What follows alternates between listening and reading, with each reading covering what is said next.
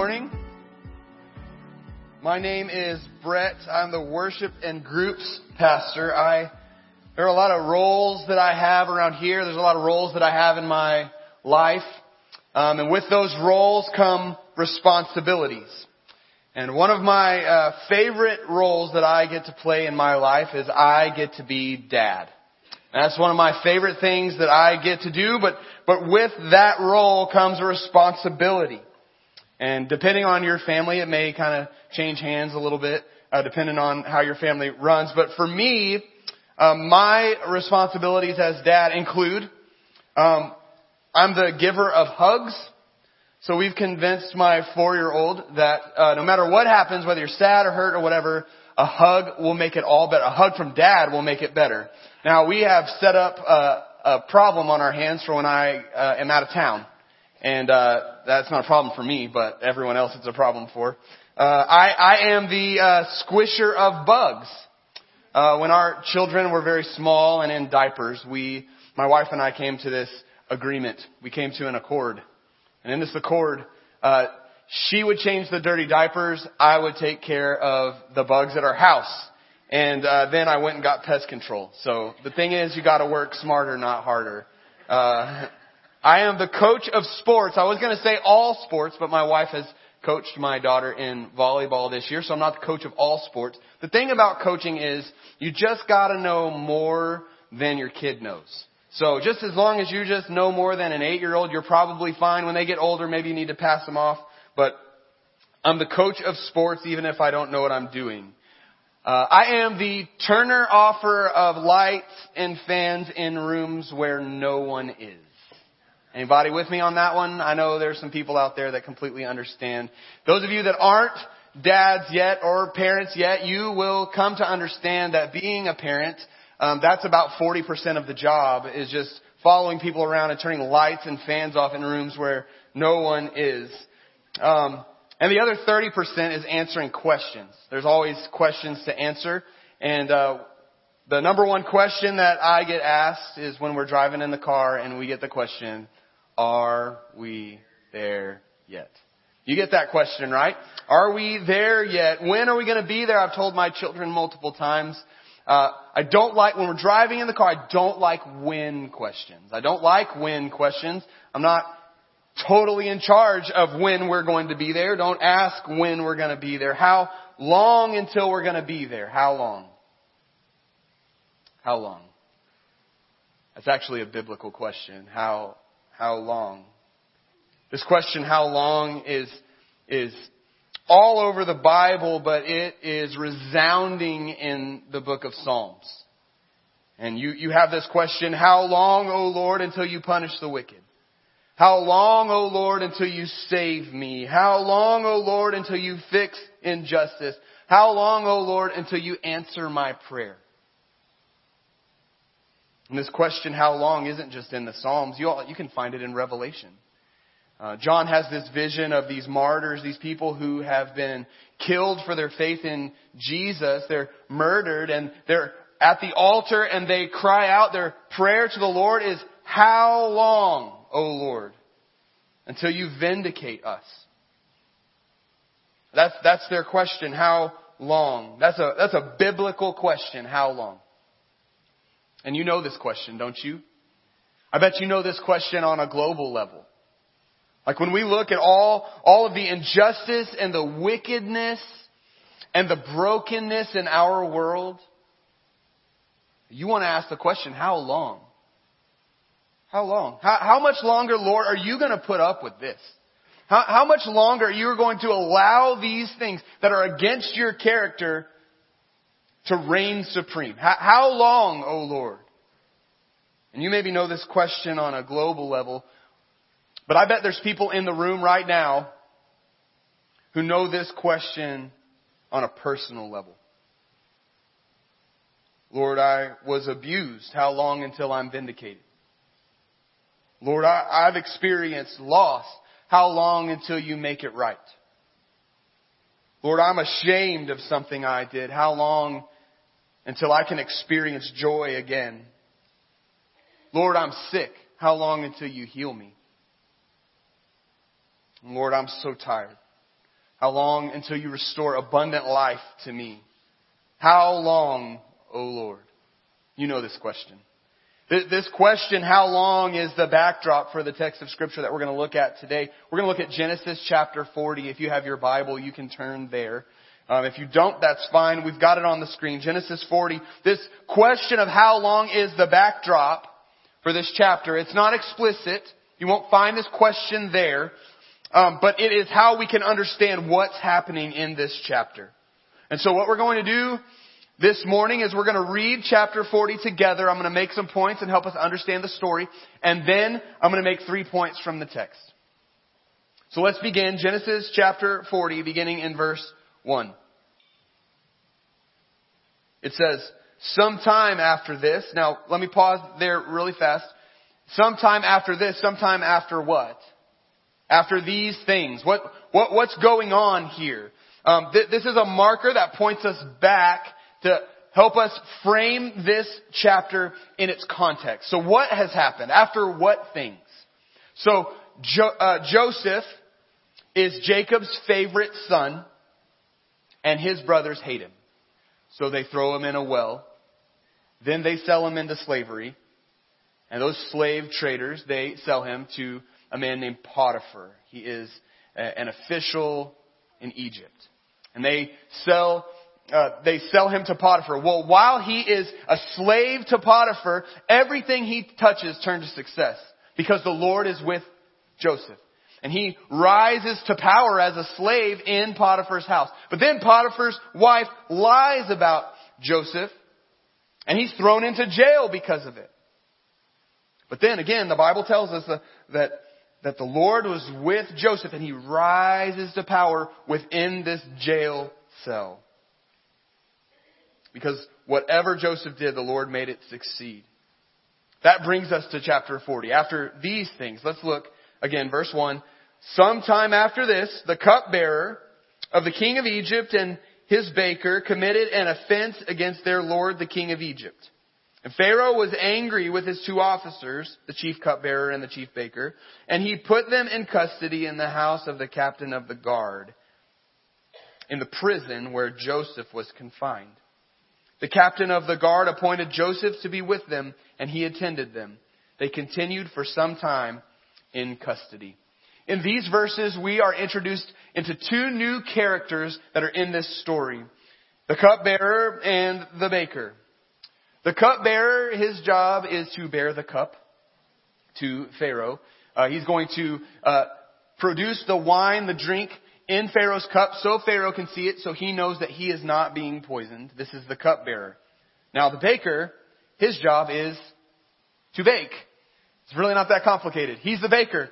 Uh, and one of the things that I, I read, um, I read that ancient Egyptians loved bread, and they had 47 different kinds of bread and 38 kinds of cake. Now, after I'm done here, I'm going to go do a little research. I might be ancient Egyptian. I'm not. I'm not sure uh, the cupbearer and the baker. And what they have done is it says in the text that they have committed an offense against Pharaoh. Now, uh, literally, they have sinned against Pharaoh. It's the exact same word in chapter 39 when, when uh, Joseph tells Potiphar's wife, I can't do this thing. I can't sin against God. It's the exact same word here. They have sinned against Pharaoh. They have committed an offense against the king. And we don't know what that offense was, but it was uh, enough to make Pharaoh angry. The text tells us Pharaoh is angry and he puts them in prison and he puts them in prison where Joseph is confined. That's no accident. That's not a coincidence of circumstances. That is the providence of God. God put them together. And we're going to see how this plays out in the story. Let's look in verse 5. And one night, they both dreamed, the cupbearer and the baker of the king of Egypt, who were confined in the prison, each his own dream and each with its own interpretation.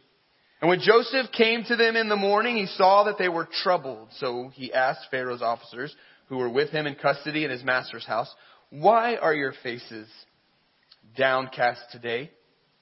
They said to him, We have had dreams, and there is no one to interpret them. And Joseph said to them, Do not interpretations belong to God? Please tell them to me.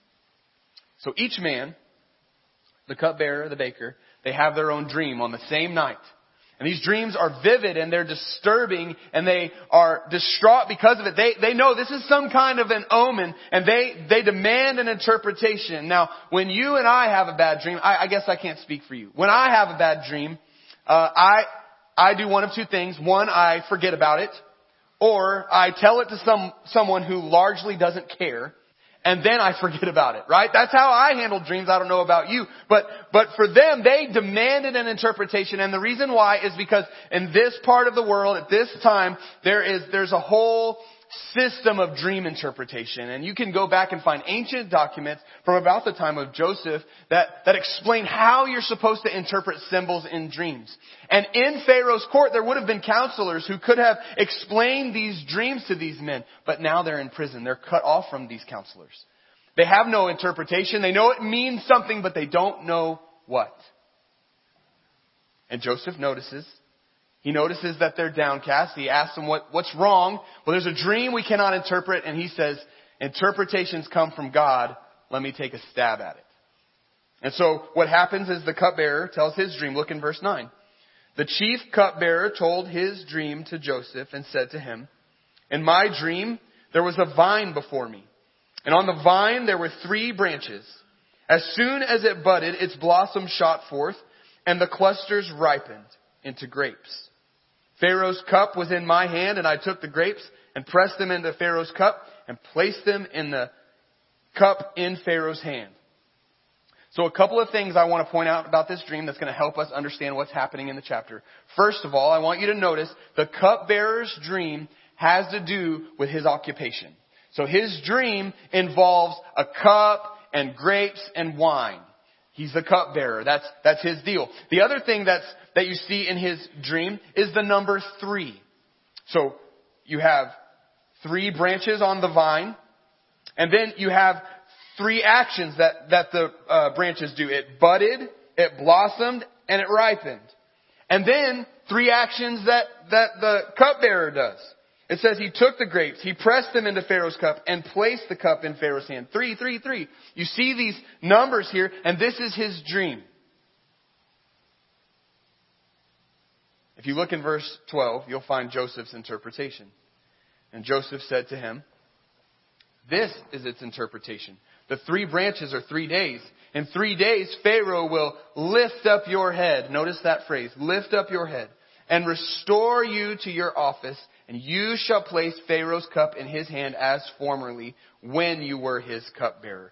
Joseph's interpretation is that in three days, Pharaoh will lift up your head, and restore you to your former position.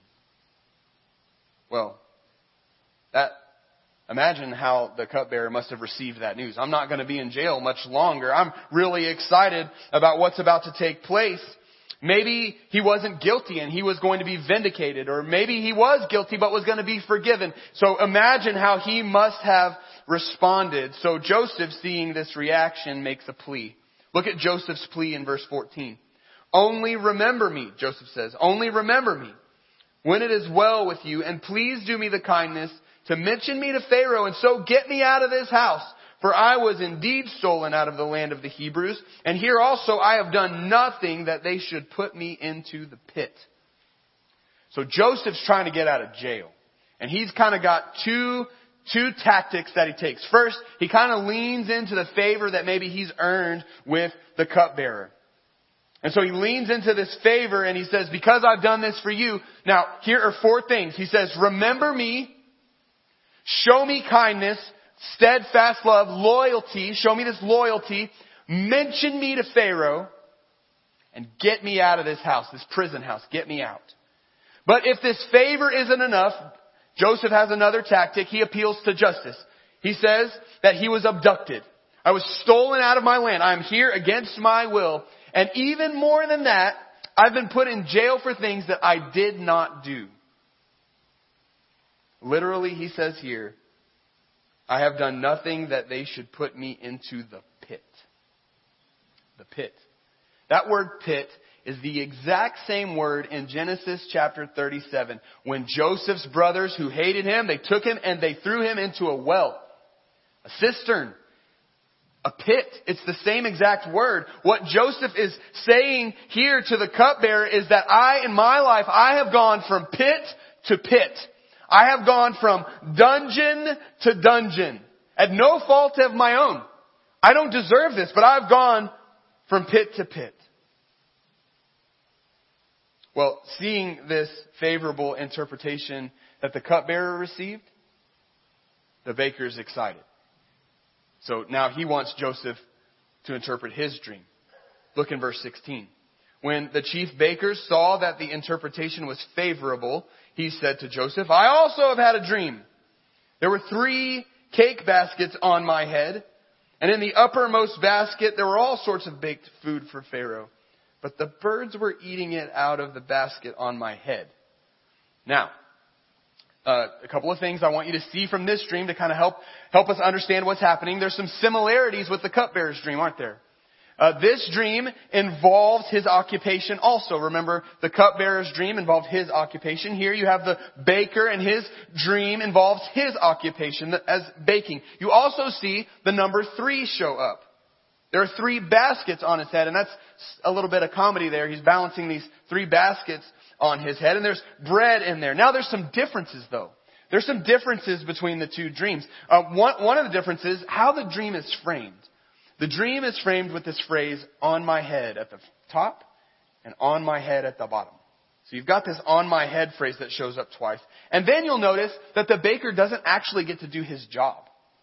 The cupbearer gets to place the cup in Pharaoh's hand, but the baker never gets there because the birds eat the bread out of the basket. And that's the third thing I want to point out to you. Birds. Look, if you dream about birds, it's bad.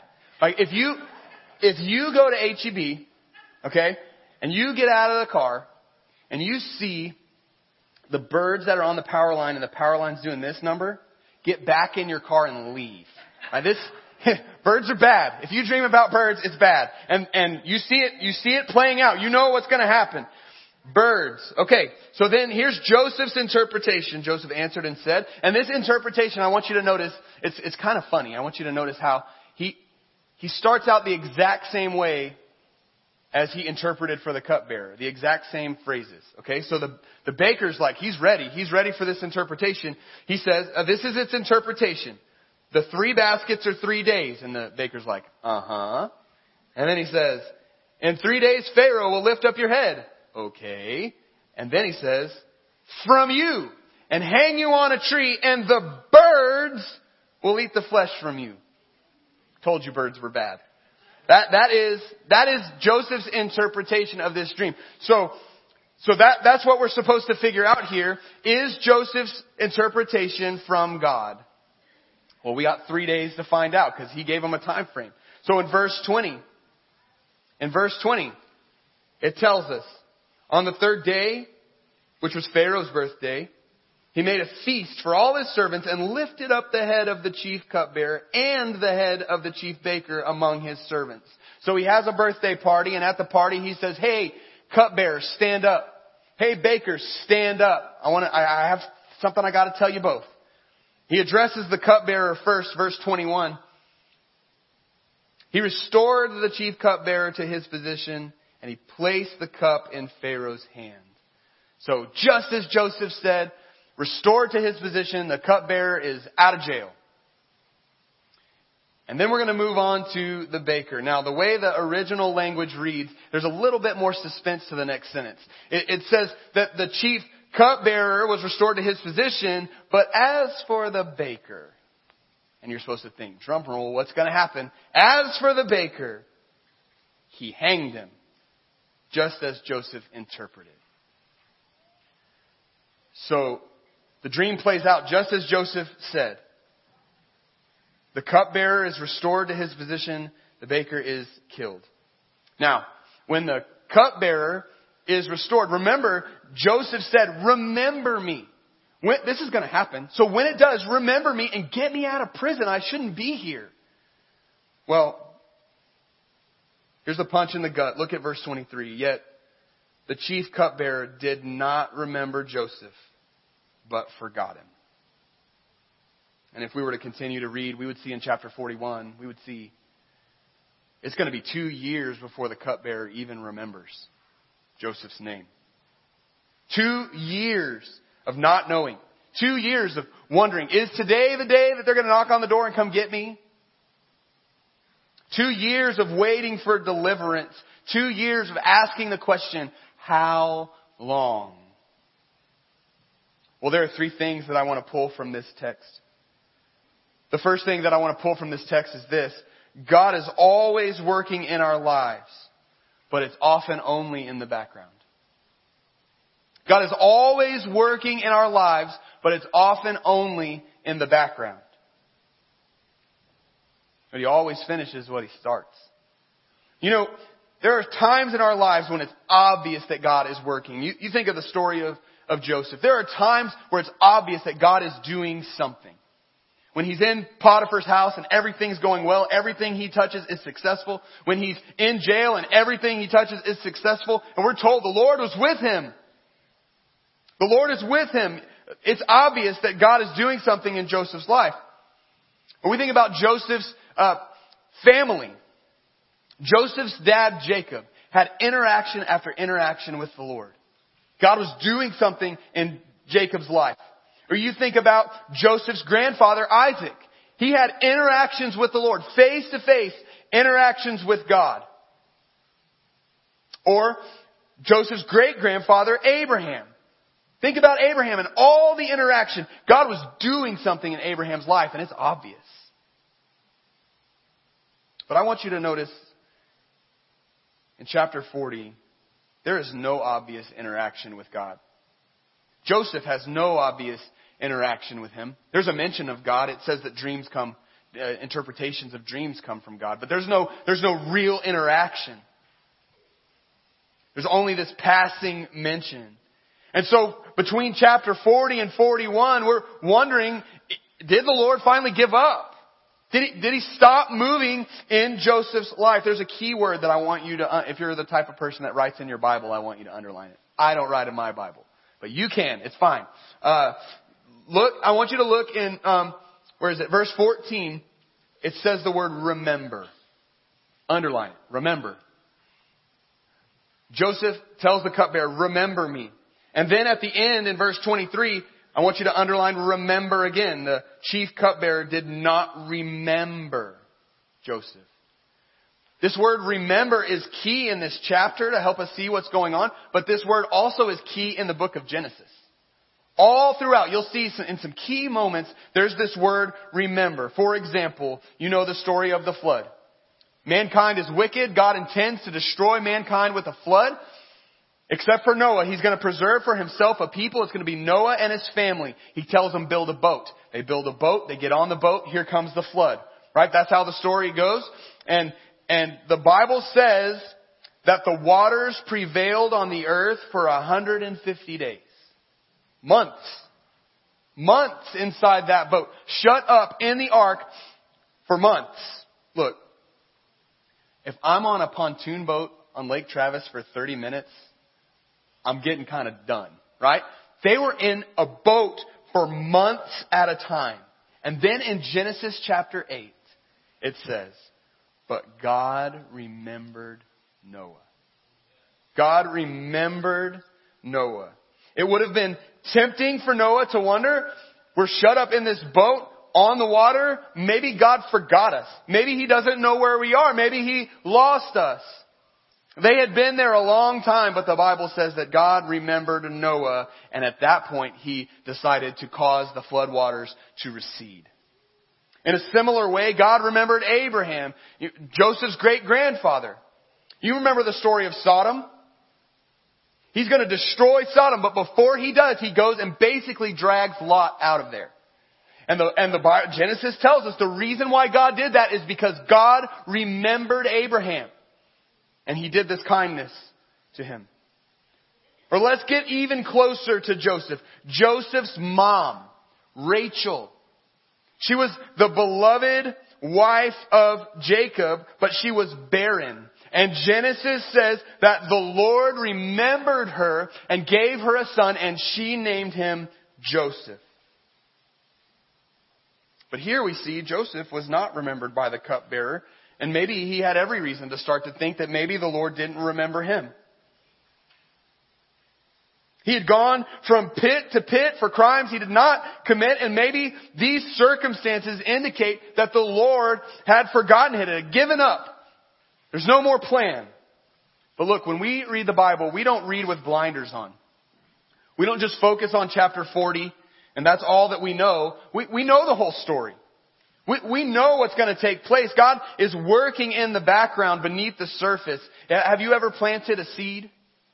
You, you plant the seed underneath the soil and you can't see the growth. You can't see what's taking place beneath the surface. So you water and you, you wait and really that's a picture of faith. I, I, this is supposed to work. I'm going to keep doing what I'm supposed to do. You trust the process will eventually bear fruit. Look, that's the same of what God is doing in us. He is moving in our lives in thousands of ways and we might only be aware of just a few of them. But He's moving often beneath the surface. One day that seed is going to break through and we're going to see what He's been doing all along. And you'll know the truth that He who began a good work in you will be faithful to complete it in the end. See, what happens to Joseph here is significant. In these moments, chapter 40, it, it is significant what happens. We don't read with blinders on. We know how the story finishes. Joseph is going to be second in command in Egypt. He's going to be second. And what he's going to do is he is going to save his own family from a famine. And so this is significant for Joseph, but it's also significant for his family. And, and more than just his family, it's significant for a whole people. Because Joseph's family is going to turn into the people of Israel, a whole nation of people. But this isn't just significant for the people of Israel. This is significant for all of human history. Because one of Joseph's brothers that was about to die in a famine, his name is Judah. And from Judah, one of his descendants is Jesus Christ, the one who comes and saves the whole world from their sins. And so you see how this process is significant, eternally significant. It's not momentary or mundane. This monumental end of Joseph's story doesn't happen unless he goes to prison. And it doesn't happen unless he meets the cupbearer in these circumstances and is remembered at just the right time later. Look, God does monumental things through the momentary and the mundane. God is working in the everyday, moment by moment things that you and I, we think is trivial. And we think that it's insignificant. We think that it's pointless. And sometimes, listen, this is hard. This is hard. But sometimes we view these things as evil. And yet, God is using these things to work in our lives. Often in the background. Beneath the surface. In ways that we will never see. And so we trust Him even when we don't see it. He finishes what He starts. He has a plan. He's working in the background. He's working in the background. The second thing that I want you to see from this text is this. The Lord never, ever forgets His people. Never. He never, ever forgets His people. But good things just take a little time. And so the cupbearer forgot Joseph's plight, but the Lord didn't. The Lord remembered Noah in the ark. The Lord remembered Abraham and delivered his nephew from destruction. The Lord remembered Joseph's mom and gave her a son. Later, the way the story is going to go is these people are going to be rescued from the famine and they're going to grow into a mighty nation in Egypt. And then they're going to become slaves and they're going to be abused and they're going to be mistreated. And Exodus says that they cry out to the Lord and the Lord hears their cry. And Exodus 2 says the Lord remembers his promises to them and he sends Moses. It is the case that the Lord never, ever forgets his people. Never. Never. You may feel like you've gone from pit to pit. And that may be true. You may be able to list all of the terrible things that have happened to you and the situations that you're in. But you cannot leave this room and you cannot say that the Lord has forgotten you. He has not forgotten you. Joseph had every reason to believe that he had been forgotten. But as the story plays out, we see that the Lord was with him all along, working in the background. No matter what happens to you, you can know that the Lord is with you. You know, King David said it this way, for my father and my mother have forsaken me, but the Lord took me in. No matter what you have suffered, no matter what pit you have found yourself in, even if your own father and mother have rejected you, you can know that the Lord will take you in. The Lord will take you in. You are loved. You are treasured. You are not forgotten.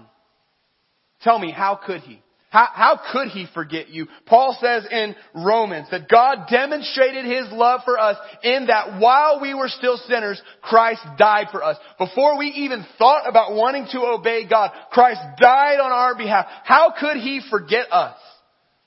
And, and Paul asks the question later, what can separate us from the love of Christ? Which of these pits can separate you from his love? Shall tribulation or distress or persecution or famine or nakedness or danger or sword? What about death? What about life or angels or rulers? What about things present? Like what you're walking through? Or, or what about things to come? What about the future?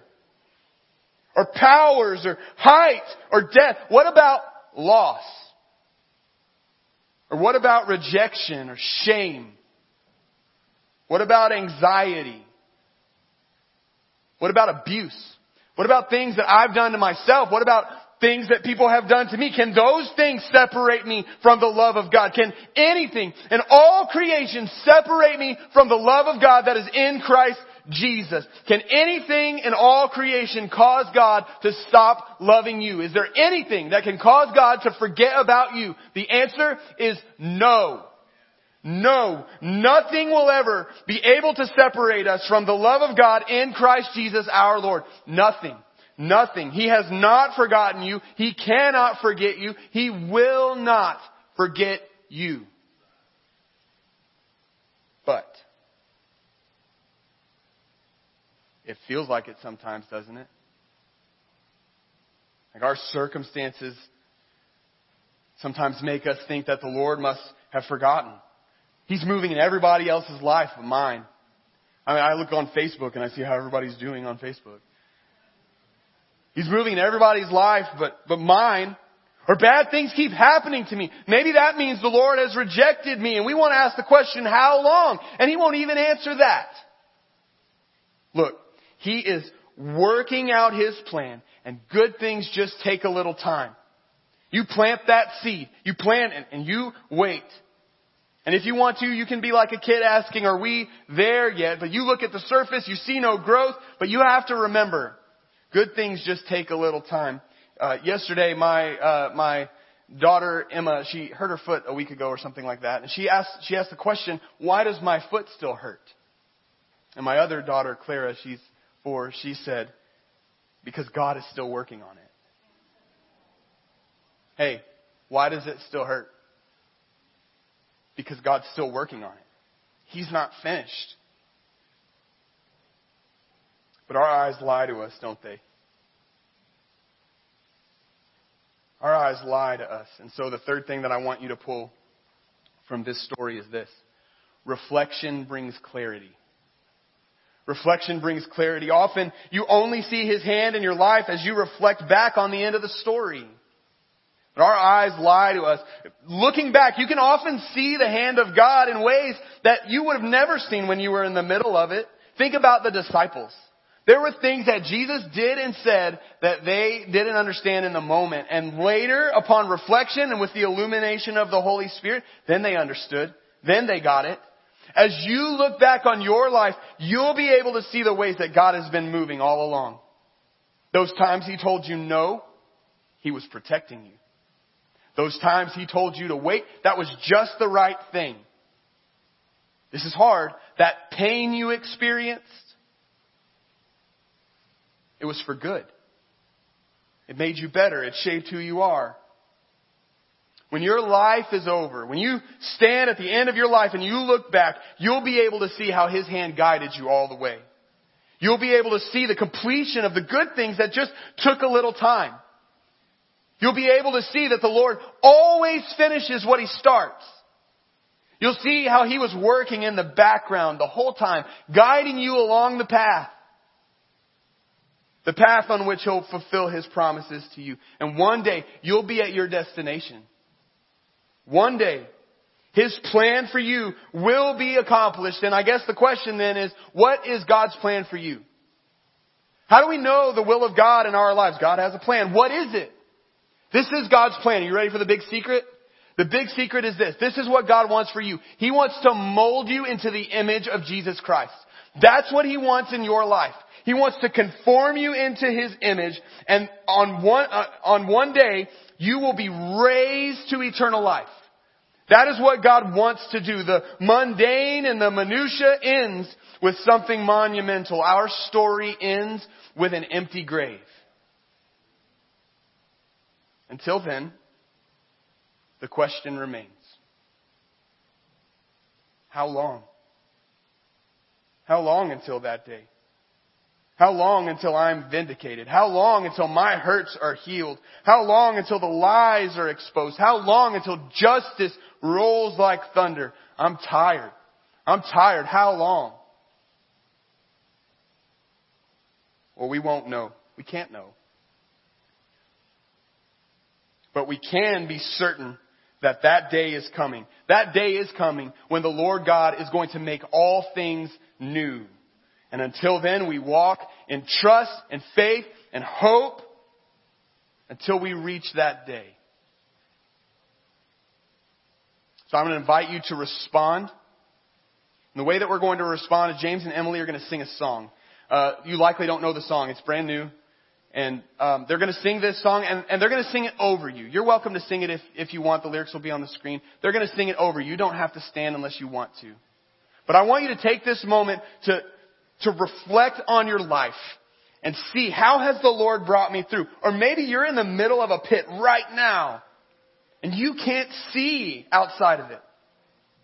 Take this moment to reflect, but take this moment and ask the question, how long? It's okay. Ask that question, how long? How long? So I'm going to pray and then we're going to respond.